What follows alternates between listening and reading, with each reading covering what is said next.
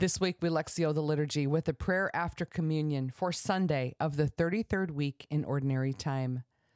We have partaken of the gifts of this sacred mystery, humbly imploring, O Lord, that what your Son commanded us to do in memory of him may bring us growth in charity. Through Christ our Lord. I've been thinking a long time about the gifts of the sacred mystery. We often think of the mysteries as something that we will not understand in this life unless it is revealed to us, and that is true. However, before Mass recently, I was thinking of how, or even where, the sacred mysteries are. What came to me is what if three colors were assigned to everything? Inanimate objects would be green, human life would be red, and the supernatural would be white. The colors would not mix to create one color, but remain separate, and we would see all three. Right now, in our natural vision, we don't see the white. We don't see the supernatural among us, but it is there. It isn't floating above us like Willy Wonka's Wonka Vision chocolate bar flying over our heads.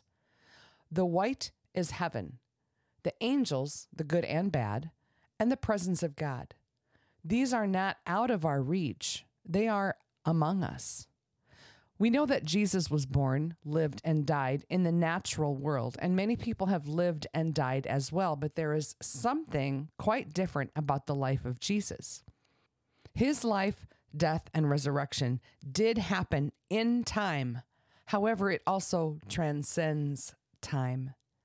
The sacred mysteries surround us. In fact, they are so close that when the bread and wine become the body, blood, soul, and divinity of Jesus, which we receive through this charity of Jesus, we receive the supernatural into the natural, our own body.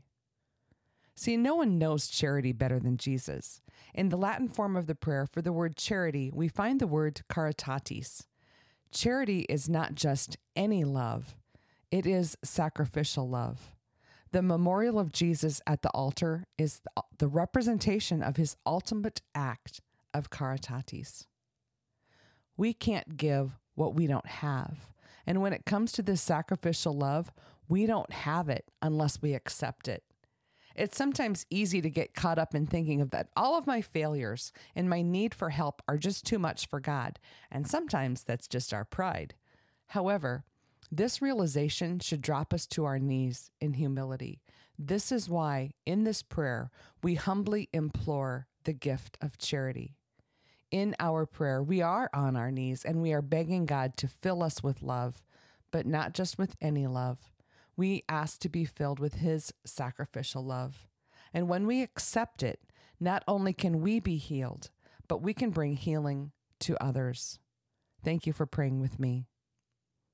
For more about Lectio the Liturgy or for contact information, if you're looking for a speaker for your event, head to my website, lectiothe liturgy.com.